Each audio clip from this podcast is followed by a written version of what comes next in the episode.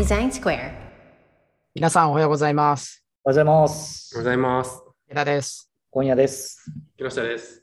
久しぶりですね、3人で。そうですね。そうですね。3週間ぶりぐらい。3週、そうですね。うん2週ぐらい、小屋さんと僕だけで。うん、そうですね。一つは水草の回でしたけど、そうですね。あとまあ、いろいろと後悔することも。ちょっと熱を帯びすぎちゃって、もう本当に水草の話で終わっちゃったっていう。あれ聞いてないですよ。聞きました？え聞きましたよ。聞いてくむしろ聞いてゾッとしましたよ、俺聞かないでおこいやいや、もういいと思います。俺が聞いたんで、あんう。まり、本当に。ちょっとさすがに気になって、うん。なんか客観的に聞いたらどんな感じなんだろうと思って。あ デザイン付き合いって言ってて、これ出てきたら、確かにだいぶ違う、だいぶその、遠いってなるな。最近、そこそここう、こういうのやってますよっていう、名刺があるじゃないですけれど、他の人にこう渡すというか、はいはいはい教えることがある中で、うん、デザインで話してますよって言ってる中での 水槽って、みたいな。ななんか、それは、そのね、まあ別にあの話が悪かったっていうよりかは、うん TPO じゃないですけど、そのなんかあるなと、あるべきところに確かに。るべきコンテンツが。あちょっと気を引き締めて、ちゃんとデザインの話しないとね。でまあ逆に言うと、なんか、あの、なんですか、ちゃんとそういうチャンネルを作るっていう話かもしれないですね。あ水草チャンネル。そう続かなそう。確かにね。はい。じゃあ今日はちゃんとデザインの話そうですねをしましょう。。そうですね。そう。今日今日の話をすることが大事。そうですね。テーマは今日今日は、今日は、えっとデザインの2案っていうのを話をしようかなと思いました。デザインの2案、2ターン。ですね。ちょっと前にこれって面白そうって出してああの話で、微妙に俺もちょっと忘れちゃったんですけど、あの確か、えーまあ、いろんなあのジュニアのデザイナーの子とかと喋ってて、うん。まあデザインってこう何か出せみたいな話とかがあるじゃないですか。すごい基本として、えっと、あのまあ、複数案を出すことって大事だよねみたいな話が、いろいろそのやってると言われたし、うん。でその作ってたら、まあ、その幅を出すことが大事だったりとか、まあ、自分で判断できないところとかをあえてニア持っていってみたいな、そのニア出すことの意味って結構いろいろこうデザインを進める上でこう作っていけるというか、うん。意味があるねっていうのは分かると思うんですけれど、なんかその、なんでそういうふうに思い思うに至る至れたのかっていうと、まあ、そもそも僕も結構先輩のデザイナーから2案を出すよ、複数案出すよみたいな話をされていたから、はい。そういうふうなことができるようになったわけで、はい。っていうことを考えているうちに、まあ、なんかその、まあ、そもそも2案出すことって大事だよねっていう話もあれば、まあなんかこれが、なんかこう、デザイナーの成長として、こう、複数案出すことをちょっと強制していくみたいな話が、割とそのせ大事なんじゃないかなみたいな、うん成長していく上で大事なんじゃないかなっていうのをちょっと思ったので、なんかジャストその思ったっていうことを、うん。どう思いますって話で、あの話せんじゃないかなと思ってうんテーマにしたっていう感じですね。なるほど。だ大事ですよね。いや、その時思ったのは、そうあれ思った僕はその具体的に話を思ったのは、うんあどどうなんちょっとみ皆さんわかんないですけれど、複数案、このなんかこういうのを作ってって言われた時に、無理やりにでも複数案出すのって結構難しいと思う。もう慣れちゃってると、うん。そもそもその複数案出すのが難しいっていう感覚も忘れてらっしゃるかもしれないんですが、その方は、その、あの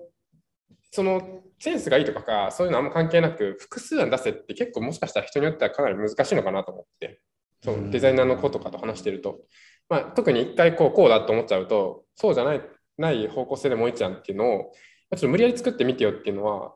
なんていうか、感情的にもしにくいし、うん。まあ、なんか、ででなんかそので脳の働き方的にもなんか難しいんだろうなと思って、それを見ていて、ただなんかそれができるようになってくると、一回自分が作ったものをちょっと客観視して、うんあじゃあ別の方向から作ってみようよっていうふうなのができるようになってくると、それで結構スキルとしては大事だなと思って、じゃあこれどうやってできるようになるのかっていうと、なんか複数案作れって言わないとできるできないようにならないんじゃないかなってはちょっと思ったというか、どどう思います？うん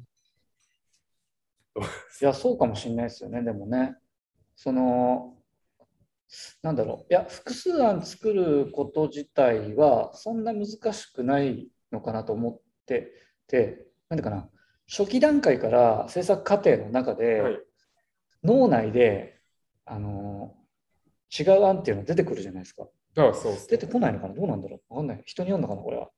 そうですね。なんかそこも人にもよりそうだなとは思ったんですけれど、うんうんうん割とこう、ぐっと行く人もいるあいるなっていうのもあるこれだと思ってそこねそこだけ行っちゃう人イメージがバシッとその先から浮かんで、そこに向けていくタイプの人とかは、うん結構そこから抜け出すみたいなの難しそうだなと思って。そうかそうか確かにそういうパターンもありますね。そうですね。うんまああのプロセスの中でその浮かんだものを出すっていうのもあるし、はいはい。実際それを作り切っちゃってからそれの良し悪しを判断するじ自分的に判断するっていう意味でも2案3案作るっていうのははいはい。すごくいい方法だなっていうはいはい。のは思います。まあ自分の判断もそうだし多分そのまあクライアントとかその関わる人に見せた時の良し悪しの判断もやっぱしやすいじゃないですか。一案よりは。っそうですねていう意味ではすごくいいなとは思うんですけど武田さんも2案3案作る方ですか？は、そうですね。出る方。さ最初から あのいくつか案が頭の中に思い浮かぶタイプなんで、まあ、いくつか作るなっていうのは思うのと、まあ確かに広告作ってる若い時は作りなさいっていう言われてたなとは思いましたね。うんななんなら3案作るみたいな。うんうん結構そうですよね。3、三ぐらい言ってきますよね。言い方で。先輩とかそうそうそう。3ぐらいでくるなと。最低3なのかな？3、なんかわかんないですけど、3って言われました。そう、3って言われるよね。そうですね。なんでだから、そう、そ、そ、そこっすよね。だから、そこにホワイがどどう捉えてるかっていうか、何のために3つ作るっていうふうに、こう、なんだろう、か解釈して、まあ、あの、フェーズもあると思うんですけど、うんな何のために3案出すか、2案出すかみたいなところをどう捉えていくかなのかなとも思いましたけどね。うんうちの場合はその制作会社ではないから、はい。ぶっちゃけ一案だけでも通っちゃうパターンあるじゃないですか。そうですね。あるし、なんかそこまでいくと逆にその福さんが本当にいいのかみたいな話も僕はあるかなとは思うんですけど、うんうんうんまあそこ基本としてって感じですよね。なんかでもやっぱりその関わる人が、チームメンバーで関わる人がいて、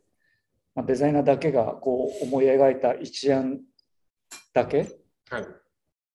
ていうのはちょっと不安要素あるじゃないですか。そうですね。っ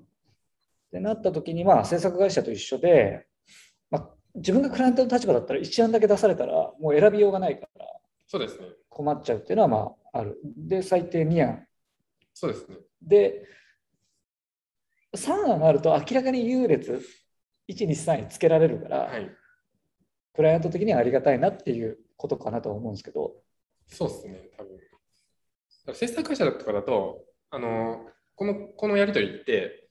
えっと、多分じゃあ先輩デザイナーと後輩デザイナー2人でタッグ組んでこれプロジェクトやりますみたいな話だったりするときに、先輩3案作ってきて、後輩3案作るんですよね。うんうんうんで、6案になって、うんじゃあこの6案の中で、えっと、いいやつ3つ選ぶとか、その、まあ、ものによってはこれとこれを合わせるとか、新しい発想ありそうだねとかで、結果的には3案にするんですよね、多分これうんみたいなことはあるなっていう。よりすぐりの3案が出てくるってことですね。うんうんあその時にさ、なんかアイディアが、アイディアが近いというか、発想の近い2つとか3つではないよね。あ、そうですね。えっと、だからバリエーションとかで持っていくと怒られるっていうか、そういうことじゃないって言われ,、言われました。うんうんうん。違う角度からいけというか、うん角度の違う3案。そうですね。まあ、事業会社のデザイナーなんてあれですけど、どうしても落としどころが、なんていうのかな、落ち着いちゃうっていうか、はいはい。一案にしようとしたときに、だいぶ落ち着いちゃうなという、まあ、自己評価があって、そうなったときにちょっと大胆な案を作らないと、はいはい、なんか、自分的にも盛り上がらないし、はい。まあ、盛り上がらないってあれですけど、意外とその重要じゃないですか。そのデザインをチームメンバーに見せるときって、チームメンバーがいいと思うかどうかで、その後のプロセスがちょっと気持ち的に変わってくるっていう、はい、そうあるじゃないですか。で。そういうのも考えながら、すごく大胆な案を作ってみるうん。っていうのは、事業会社的に、事業事業会社のデザイナーとしては結構あの大事なことなのかなとは思うんですけど、うん、確かに。結構ロジカルとかで言っちゃうと、はい。ロジカル的にはそうだけどっていうのデザインってあるじゃないですか。はい。そうですね。で意外となんか面白みがないっていうか、はいっていうところで大体のやつをこう当て馬として作って、はい。でまあうちの場合はこうみんなでどっちがいいかを考えながら最終やっぱりロジカルの方がいいよねって言えばまあ納得感持てるし、そうですね。いや、そうですね。なんか、その、なんかそういう発散した案がダメとかいいとかっていうのも、なんかチームじゃないですけれど、うんなんかこう、他一緒に働く人、まあ、別に事業会社だじゃなかったら、制作会社とかだったら、まあ、別にクライアントとかがいるわけで、うん。その人たちとこうコミュニケーションを取るときに、そのなんていうか一一案なにこうぐっといってしまうみたいなのでいくってことが、うん。なんかあんまりよくそんなにプラスにはなんないなっていうか、うん。まあうん。自分も発散できるし、相手の人のそういうアイディアもこう受け止めれるみたいな、えっと、素養というか、うん。っていうのをこうなんか、複数案出すことが形態的にはそこはややらなきゃいけないってことなんですけれど、なんかそれを要要求されるというか、うん。デザイナーの成長の段階でっていうのがすごい大事なんじゃないかなっていうのをちょっと結構、うん。そういうふうにしないとなんかなかなかそれができないというか、僕はその割と、もともとはその複数案作るのとかあんま苦手なタイプだったんで、うん。俺がこう思ったらこうっていう中で、言われて、なんかが頑張って作ったら、あ、意外とそっちもありなありって言われるんだとか、うんうんうん。なんか ABC のなんかこう変な思案だと、もうなんか3案作れって言われたら3案目とかなんかあんまりこう、よくわかんないな自分でもっていう話で出したやつが、他の人が見たら、あ、それってこういう意味がありそうだね、面白いねって言われて、うんあそっちになるんだみたいな話とかあるときに、ああそれは自分自分が思い描いてなかった意味合いを他人がつけてくれたみたいな。そとか、いや、あのいい場合とかそうなったりとかするんで、あ、じゃあその思案できますかみたいな。で、まあ、仕事っていう意味でいくと、自分がいいとか、まあ妥当性があるとか、そういうのではなく、全く違うな価値を他の人が見つけてくれて、進むところがあるっていうのを考えたときに、なんかその、自分のアイデアじゃないけど、強引に言うとそれぐらいのことの、それぐらい、一番いいとは思わないけどなって究極思うぐらいの案を出すっていうことも、うんなんか割と価値があるのかなみたいな。なるほど。ちょっと事業会社で完全に転用できるかわかんないですけれど、うん、なんかそういうのってむ無理だなと思って自分からこう考え、うんそうじゃあその場合って作ってるキノビー自身が100%納得できる案ではなかったけど他人が膨らませてくれたみたいな。そうですね、そのパターンも、だ3案出せって言われてるんで、俺2案でいいのになっていう時はあるってなると、その3案目って大体そんな感じになるんですよ。そっかそっか。ってことは無理やり3案出すことにも意味はありそそうですね、なんかその感じをちょっと思ってたっていう感じですね。うんそこから発展していって幅を出すことのなんかこう、プレッシャーみたいなのがなくなっていくというう。か、あそういうふうに作ればいいんだというか、うんあのちょっとでも意味がありそうって思ったら作ってみるみたいな、うんうんなんか脳の働き方というか作り方に変えていけたなと思っていて、なるほこれもこれでなんかいろんなやり方の一つだと思うんですけど、ど。その最初の段階で幅幅を出すっていうのは、やっぱりこう、ある種方向性を決めるっていうのに近いというか、あの方向性を決める話になってくるから、なんか走り出しちゃったら方向を変えるのってかなり難しくな、どんどんなってくからこそ、最初に幅を出して、俺らはどっちに向かうのかみたいな、なんか問いを、まあ、自分にも出しつつ、相手にも与えつつみたいな。そこの、なんだろうな、えーっと、想像をしていないところを、まあ、出していくことで、なんか視野が広がったりして、なんか思いもよらないものが見つかってくるみたいな、なんかそんな話につながってくんですかね。うんうんうんうん。そのまあだ、だからこそ、なんか、最初だからこそ幅を出しましょうっていうのは、あ、あって、なんかそれの具体的な手段として、3案出しなさいっていう話なのかもしれないですね。うんうんうん。そうですね。うん。今、ちょっと話を聞いてて思ったんですけど、その方向性を決めるっていう観点から考えたときに、2案って確かに少ないなと思って、うん。もちろん1案は、1案だともうどこに自分がいるのかが分かんないじゃないですか、うんうん。存在位置が。で、2案になると今度は二律背反になるんで、どっちかって話になるかなと思っていて、で、実はこれまだ健全じゃなくて、えっ、と、A or B って言われた後に、さらに実は C があるんですよって言われたら、立体的になるというか、あうん。その新しい発想をしていいんだみたいな、うん。A でも B でもない C っていうのが存在して、ああの立体的になっていくというか、もう、じゃあ D もあって E も E もあっていいみたいな発想の仕方で案を見ると、どれがっていうよりかは、どれでもいいし、ここにないやつでもいいみたいなのが、あの見えてきやすそうだなっていうのは、うん。2と3の違いでありそうだなって、最低3ではそういうのがあるのかなっていうのはちょっと今思いました。うん自宅自宅のお仕事の時の話だけど、テクニック的には、あの、ステアンっていう言葉があるように、あえてこっちの方向性じゃないよねっていうのを作って、まあ、見せて選択されないっていうことで、こう、えっと、進む方向をくっきりさせるっていう、まあ、やり方、手手段としてはある、テクニックとしてあるかなと思うんですけど、どうですかね、その辺。これ、それ、その、なんていうかな、その罠みたいにはまったことがあって、うんうん。その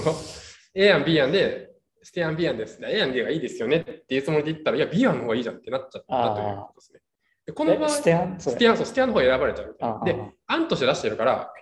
ステアンですよとは言えないんですよ。そうだよね。だからまあ、プロとして持ってってるので、こそれってもう、いや、もう食べれるもんでしょみたいな。あビアって美味しいんでしょいや、でも、いや、そうじゃないんですけどって言えなくなるから、あ、俺、これはその罠が、穴があるなと思って、この、うんその、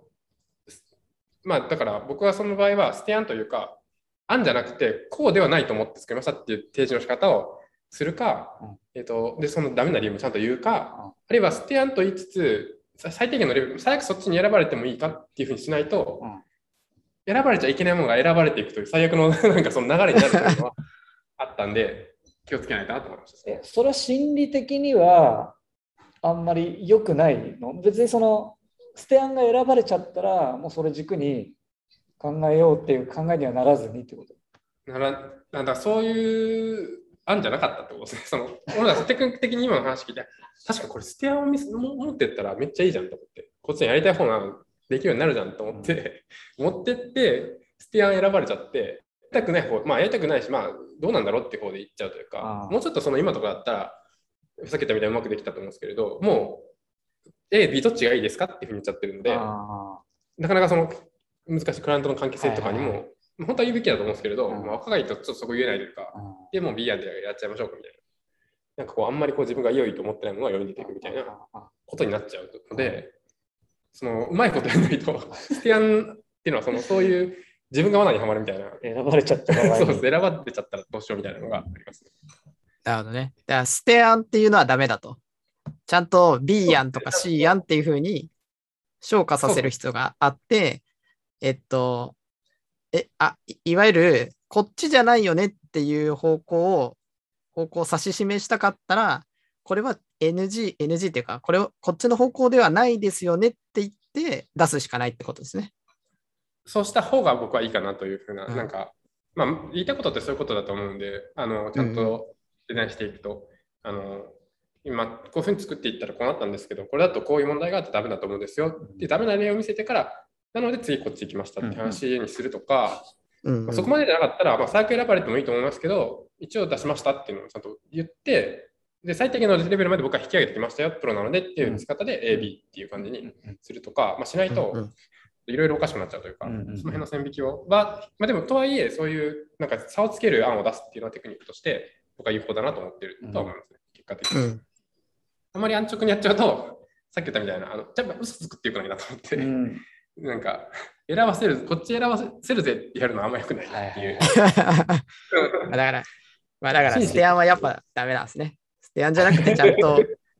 A 案、B 案にして、A 案、B 案、NG 案っていうそうですね、そんな感じ表現が。うん話をしえしていかないと。見せなくてもいいんじゃない ?NG 案って言っちゃうとね、また。あでも、そういうテクニックもあると思います。あの A 案、B 案出して、うんで NG 案あの持っといて懐に。うんお客さんが、いやでもこっちのこういう NG 案みたいなのってないって言ってくる来たりするじゃないですか。うんそうすると、それ実は考えたんですけど、こうこうこういう理由で僕らはダメだと思います。まあ一応ね、その、なるほど一応提示しますみたいな。うんそうするとなんか、あ、こいつらすげえ考えてるなって感じになるっていう、これは テクニックですね。なんか、あの、よく、あの、うまいデザイナーの人とかは、その、100やったうちの10ぐらい出して、はいはいはいはい。たちが考えることも考えてますよっていうふうなうん見せ方はするなるほど、のでなるほど。そう、ねそうだね。すで、すいや、すでに考えてるよっていうのを、まあ、ある種マウント取るっていう。すごいな、制作会社のテクニック。そうですね。でもステア、そういう意味での、大きな広い意味でのステアンっていうのはすごい大事だなっていう、うんも持っておくというか、そういうの。うんうんところにね。うん。そうですね。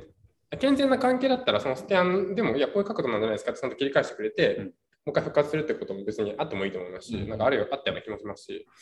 ちゃんと話したら、うんなんか本来はそうあるべきなんだろうなみたいな。あんまりこうテクニックによるとやっぱちょっとずれていくんで、会話は大事だなとは思いますけど。でもこれ聞いてる制作会社のデザイナーさんは 結構勉強になったんじゃないですか、もしかしたら。どうなんですかね、もう皆さんの方が多分もうあれなんで、いや。わかるぐらい思ってくれたら嬉しいなっていうあそうかわかる。共感感じ ですけど。そうですね。多分し人を あの繰り広げてあの乗り越えてる爆発的にはあの制作会社のそれこそミドルシニアの方の方が戦場は戦場はくぐり抜けてるはずなんで。そうだね。そうだと思います爆発はそうです聞いてもっとなんかテクニカル。テクニカルな話は、そういうの面白いですよね、聞くのはそういうので。うん、そうですね。うんそういう出し方あるんだとか。事業会社だったらもうその場で作っちゃうとかもありますからね、案とかは。あそうねライブデザインあ、そうですね。まあ、じ事業会社内部なんで、まあ、みんな仲間なんで、ああ、そうかライブデザインで案って言って出したけど、まあ、いや、もちろんかったらその場でこうちょっと変えようよみたいなとこあが全然 OK というあかあ、むしろそれ前提みたいなところなんで、あんまりこう、あん,、まあんなクライアントとのニアみたいな感じにはならないなっていう、うんうんそういう意味で結構また意味は違うんですけど、そうだねよく俺がキノピにライブデザインしようよって言ってるよね そうですね。